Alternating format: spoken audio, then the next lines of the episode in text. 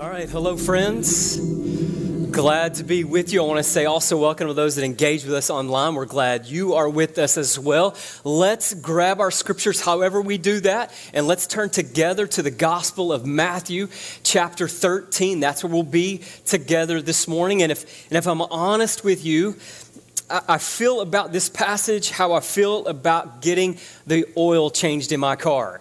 If you're like me, I keep putting that off and off and off and off until just absolutely necessary. And I'll be honest, that's how I feel about this passage.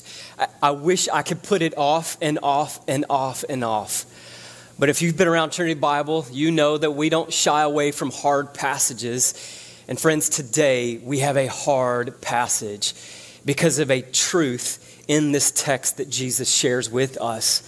And I'm excited, a bit nervous, but we'll get to that truth in just a little bit. But let's begin Matthew chapter 13, beginning with verse 47. And again, this is Jesus and his ragtag band of disciples. They're sitting together, likely in a home. The crowds are gone, and Jesus is in this intimate setting with his followers his disciples, and he says in verse 47 Again, the kingdom of heaven is like a dragnet that was cast into the sea and gathered fish of every kind. And when it was filled, they pulled it up on the beach and they sat down and gathered the good fish into containers, but the bad they threw away. So it will be at the end of the age. The angels will come forth and remove the wicked from among the righteous, and they will throw them into the furnace of fire. In that place, there will be weeping and gnashing of teeth. Have you understood all these things? And they said to Jesus, Yes. Let's pray together. Our great God and loving Father, we want to say thank you that we've had this moment together to, to worship, to sing your word. We thank you for that moment, to come together and just declare how great you are. And so now, Father, as we gather around your word, your very word to us, I'm begging you that you would send your Holy Spirit to open our eyes and open our hearts to receive the word that you have for us this morning. And so we pray and plead and beg for you to do that so that we can become more and more like your Son, Jesus Christ, in whose great name we pray. And everybody said, Amen. For the last five weeks, Pastor Sherman and I have been in a teaching series that we've titled The Kingdom of Heaven is Like. And to reveal the secrets of the kingdom, the scripture says, to reveal those secrets, these mysteries of the kingdom of heaven, Jesus used these unique illustrations to help the crowd and help his followers understand and know that the kingdom has come. And so he says, The kingdom has come. And he says, There will be some like good soil, and they will receive the kingdom. But there will be some soil, some that like, like bad soil that will receive it, but it will reject it. We also saw how Jesus said the kingdom has come, and it's like a, a field that, that grows both weeds and wheat, and how they coexist together. Jesus says this is what the kingdom of heaven is like. We also looked, and, and Jesus said the kingdom of heaven is like it's, it, it's, it's like this small seed. And even though it starts small, it will spread and grow like leaven and infiltrate all of society. And last week, Pastor Sherm helped us to understand that the kingdom has come and it is more valuable than anything else on this planet. And that we should, with joy, pursue it. And then in this parable, this last parable, Jesus says to his disciples, The kingdom of heaven is like a dragnet that was cast into the sea. Now, Jesus is speaking the language of the disciples. He's talking about fishing. And for some of you, if we were to speak about food, we would be speaking your language, right? I mean, you, someone talks about food and you start getting hungry. You start thinking about what you're going to cook on the grill, what you're going to put in the oven. You start thinking about brunch or lunch because we're speaking your language. For some of you, we start talking about outdoor activities like hiking or fish, we're speaking your language. And so we, we, get your attention. And for our students, our teenagers, we talk about sports, whether it's baseball, track, football, tennis, we're speaking your language. And, and all of a sudden you're interested, you're engaged. Well, Jesus is speaking the language of the disciples. He's talking about fishing. Four of them, Peter, Andrew, James, and John, we know they, their occupation was fishing. It was their job. And to the disciples, much of the ministry that they witnessed Jesus do took place in a city just on the shore of the Sea of Galilee. And the Sea of Galilee was this source of f- fish for, for neighboring cities and villages. And so when Jesus says the kingdom of heaven is like a dragnet, man, he's got the disciples' interest because he's speaking their language. And there was different ways to fish. Some would fish with a spear. That sounds really fun but hard. Some people would fish during this time like with a single line like many of us fish today. But in this parable Jesus speaks of what's called a dragnet. And I've got a dragnet. This is an actual dragnet. And I'm going to ask one of our deacons, Brian, to come on up here and have him grab this, this end here and kind of stretch across the stage. But this is, this is a dragnet. Now, during Jesus' day, this dragnet would have probably been quite a bit longer. But if you'll notice on the bottom of a dragnet, there are weights, sinkers. And if you notice on the top, there are these corks, these flotation devices. And so, if we were fishermen in the first century, I would get in my boat and I would put this net in my boat, and, and Brian would get in his boat and he would put the net in his boat, and we would go out to sea. And then we would turn around and we would begin to drop the net into the sea. And because of the weights, the net, the drag net, goes to the bottom, the very bottom of the sea. And with these flotation devices, it stays on top of the water. And if you'll see, it makes a barrier, it makes a wall from the bottom of the sea to the top of the waves. And so we're in our boats, and as we begin to make our way back to the shore, we, we go back, and then we try to, like, we start making kind of a circle. We start trying to meet in the middle. And as we do, we catch fish in our net. But a drag net is basically a wall in the water to gather fish. Can y'all thank my friend? You're a great net holder. Thank you. I think we both did really well there. But this is what Jesus said. He's speaking their language, and, and he says to them that, that, that the kingdom of heaven is like, it's like this dragnet. And look at verses 47 and 48 with me. Notice, though, what happens. It says, They cast it in the sea, and it gathered fish. This is important. It gathered fish of every kind. And when it was filled, the fishermen, they would pull it up on the beach and they would sat they sat down and they gathered good fish into containers but the bad they threw away now this was a very common experience for the disciples especially those who were fishermen I mean, they knew exactly what Jesus was talking about. You take the net, you cast the net out, you bring it in, and you gather, and in it, there are all kinds of fish. And so, in this catch, you see there's all kinds of fish. There is diversity, but there's also, you notice, there's two containers needed. There's one for good fish, and there's one for bad fish. We would maybe call it like trash fish. You know, some fish, they're just, they have all these bones in them, they're not worth really eating. And so as Jesus is unpacking this and sharing this parable, he's speaking in their language. This is ordinary. They understand exactly, exactly what Jesus is saying. He's speaking their, their language. Now, I want us to remember as we think about this story and this parable, that's exactly what it is. It's parable.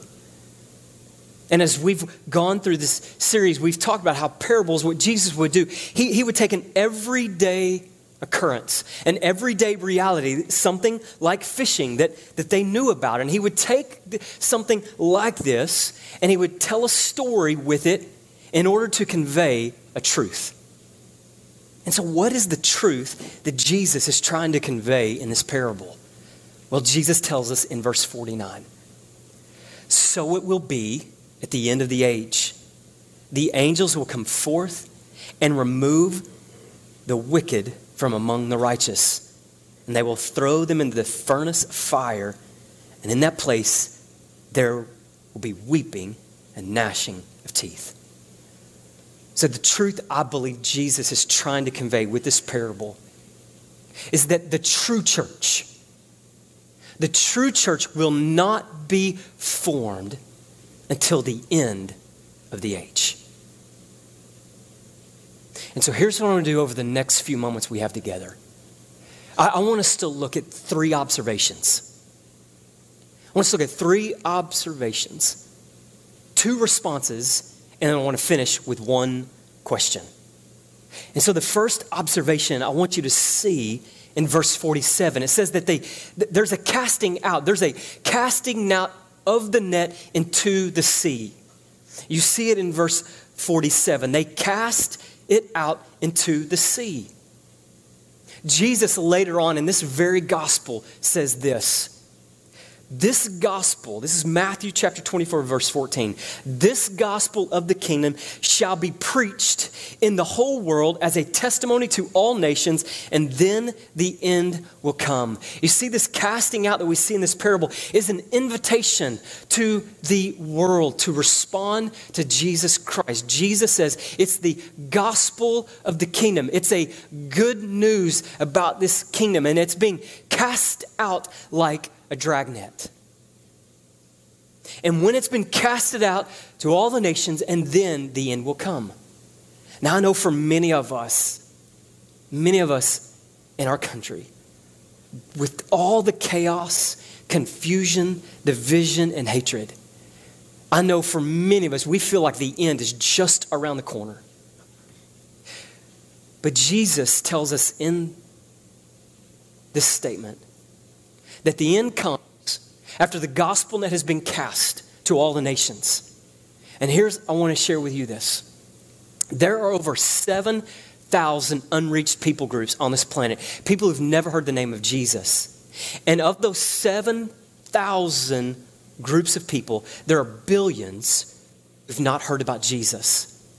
And so, even though here in the United States, in Parker County, we feel like because of all the chaos that's happening and coming down on us, we feel like the end of the world is just around the corner, but, but there's work to be done. And when the gospel net is cast out to all the nations, Jesus says, then the end will come. But it's an invitation. This casting out is an invitation to respond. And so here's a question maybe, maybe around the dinner table or maybe in the car on the way home today. Or maybe in your adult Bible study or connects group or your men's group or at home with your spouse. Is how can we be about casting the gospel of the kingdom in our home, in our neighborhood, in our schools, in our county? Let us get creative to see how we can cast the gospel of the kingdom to our neighbors, our family members, our classmates, and our relatives. So, how can we get creative in casting out the gospel of Jesus Christ? I would love to see our students get so passionate about this that they're telling their classmates. I'd love to see neighborhoods where, where, where, we have church members coming together to throw block parties or, or prayer gatherings for the lost people in their neighborhood. So, how can you, how can I be a part of casting, casting the gospel out? That's the first observation. A second observation is there's a gathering in. In verse 47, it says, The net is cast and it's gathered, and in it, it gathers fish of every kind. See, there is diversity in the kingdom of heaven. There is no, I said it a few weeks ago, I'll say it again today. There is no place for racism. The kingdom of heaven is a multicultural family. And one of John's one of Jesus' disciples, John, reminds us, and I want to share this verse with you again. John in Revelation chapter 7, beginning of verse 9, says this After these things, I looked, and behold, a great multitude which no one could count from every nation, say nation, and all tribes, please say tribes, peoples, and languages standing before the throne, before the Lamb, clothed in white robes, and palm branches were in their hands, and they cried out with a loud voice, saying, and I want you to say this part of the verse with me Salvation belongs to our God who sits on the throne and to the Lamb. And so there is a gathering of all kinds of fish, all kinds of people, and one day we'll stand before King Jesus, and together we will sing this song that salvation belongs to our King Jesus. There is no place for racism in the kingdom of heaven.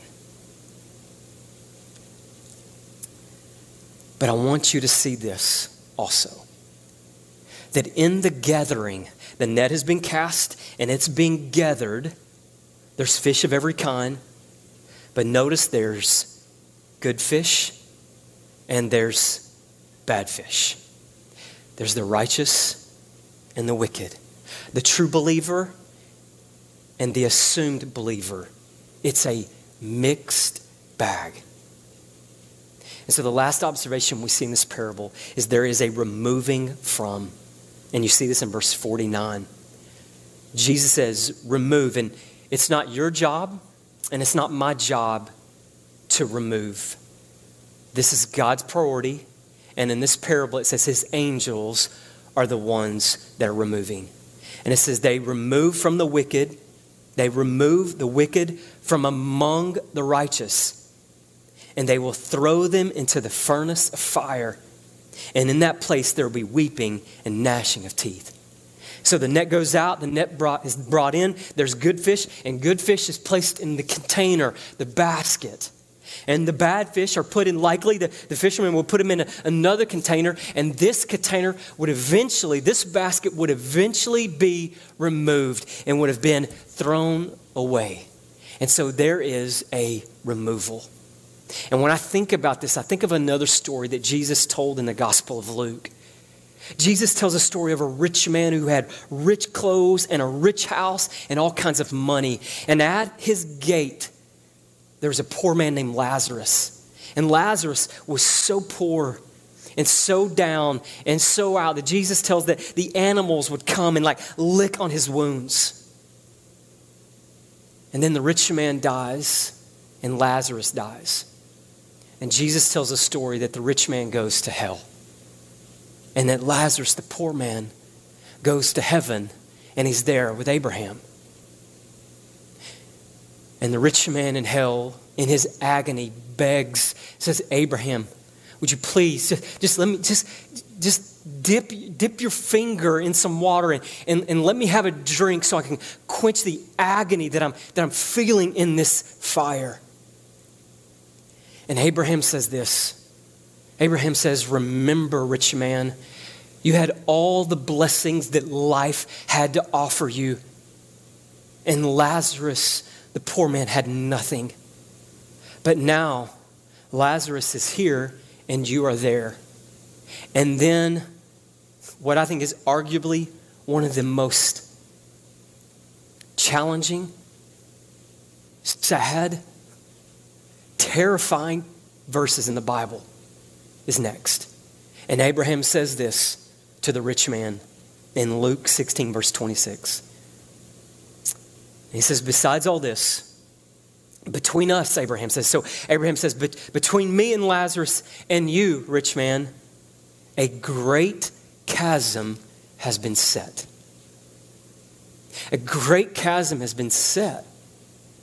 And he goes on and he says, and this is terrifying, so that those who want to go over from here to you will not be able, and nor will any people cross over from there to us there is a great chasm between the bad fish and the good fish. And even if the good fish wanted to go back to the bad fish, and even if the, the bad fish wanted to go to the good fish, after that moment, after that separation, there is a great chasm that no one can connect. And Jesus tells this parable. And I believe these are observations for all of us to consider.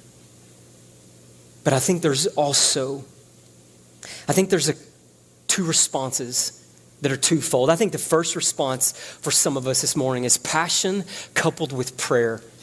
And I get this, I get this from the Apostle Paul, who, if you know the Apostle Paul's story, he was a bad fish, right, that became a good fish because of the grace of God. And he was on a mission to go get all the bad fish and make them good fish. And notice what he says in Romans chapter 10, verse 1. He says, Brothers and sisters, he's talking about his own countrymen. Brothers and sisters, my heart's desire, that's his passion, my heart's desire and my prayer to God. And so the Apostle Paul has this passion coupled with prayer to God. And what's his prayer? For them is for their salvation. When it came to the salvation of his fellow Jews, the Apostle Paul had both passion and prayer. And so here's a question for all of us this morning. How is our passion and how is our prayer life for those who are without Christ in this world? If we had to rank the temperature of our prayer life and our passion for those who are lost, how would we gauge it? Is it cold? Is it indifferent? Or is it hot, like the Apostle Paul? So maybe that's a question for you and your spouse, your family your connection group, your adult Bible study? How is our prayer life and how is our passion for people who are without Christ in this world? I believe that's the first response from this parable. Another response, I think, is confession and belief. Now, this is this hard truth that I really hope that the Lord uses the Spirit this morning to convey to you. It's a hard truth, but I believe it's a truth we have to face this morning. If you follow the parable and you read this parable, there's a separation that happens. But I think it's important we look at and consider when this separation happened. Notice the net was cast and it caught all kinds of fish. And it's after the fish were caught in the gospel of the kingdom net, if you will, then they were separated. The separation is not between those who were caught and those who were not caught. The separation happens by those who were caught in the net. And I hope that you see this truth this morning. The separation came after the catch. It was between those who were caught, not those who were caught and those who weren't caught. A few years ago, my mother in law got us a gift, and she's a great gift giver. And she got us season tickets to Six Flags in Arlington. So my wife and I and our kids, we, we got in the minivan and we made the 45 minute drive to, to Arlington. And it was around Christmas time, and so it's holiday in the park, so we're super excited. And so we're all on our way there. We get there, we have our season tickets in hand and we give them to the young lady at the, the counter, and she takes those and she says, I'm sorry to let you know this, but those are season tickets for the Six Flags in New Jersey. now, thankfully, my mother in law made a phone call and got everything ironed out, and we got season passes to the Six Flags in Arlington. But we were in the car, we were on the way, we had tickets in hand. And we are at the counter, expecting and assuming we're going to enter. And based on this parable, there are likely some in this room. You've walked an aisle, and maybe you've said a prayer.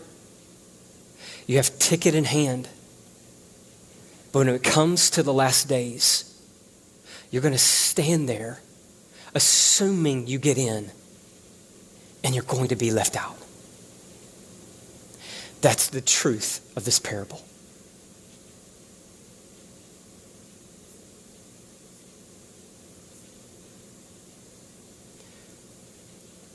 And so I hope this morning you do serious thought and consideration and ask the Spirit of God to move and work in your heart this morning.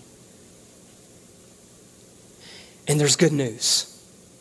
Again, one of Jesus' disciples, Peter, says this in his letter, 2 Peter chapter 3 verse 9. The Lord is not slow about his promise, as some count slowness, but is patient toward you, not willing for any to perish, but for all to come to repentance. And I think this is the heart of this parable for Jesus that he wants people to repent. He wants people to confess and believe and not rely on their own deeds, their own good deeds. And again, in that same passage that Paul shared in Romans chapter 10, he tells us how we can go from being bad fish to good fish. In Romans chapter 10, verse 9, it says that if you confess with your mouth, if you give allegiance, that Jesus is Lord, not you, not your bank account, not your good deeds, but that Jesus is Lord. And you believe, you have faith, you have trust in your heart that God raised Jesus from the dead, you will be saved. For with your heart a person believes, resulting in righteousness, and with the mouth he confesses, resulting in salvation. There's time today to respond with confession and belief. And I know there's probably still some in this room, and they're saying, Yes, but, but not yet.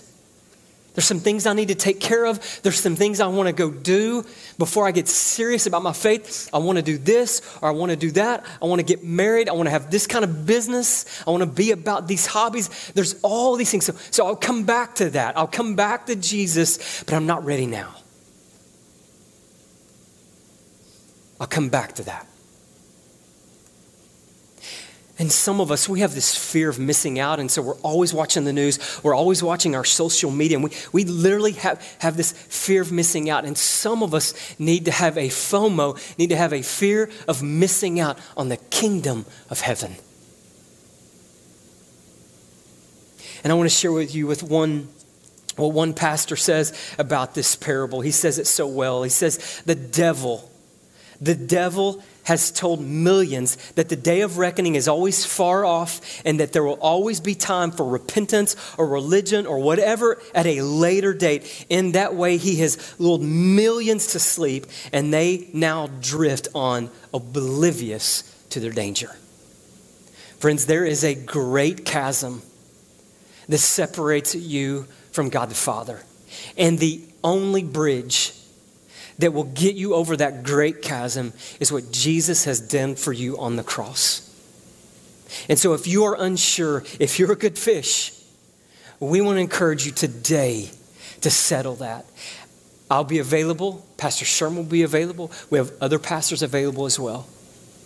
But I think it's appropriate for us to end this teaching series, to end this morning with one question. And it's the same question that Jesus ended this teaching with his disciples. And Jesus, as he finished these parables on the kingdom of heaven, he looks at his disciples and he says, This, have you understood all these things? And the disciples said to Jesus, Yes, we have. And so I want to pose that question to you and me this morning.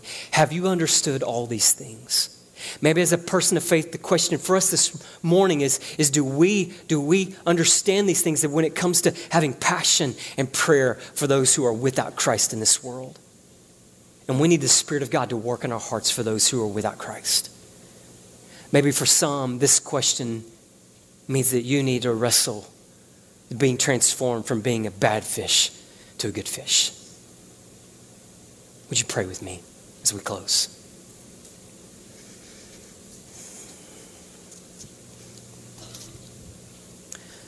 So, Father, we come before you.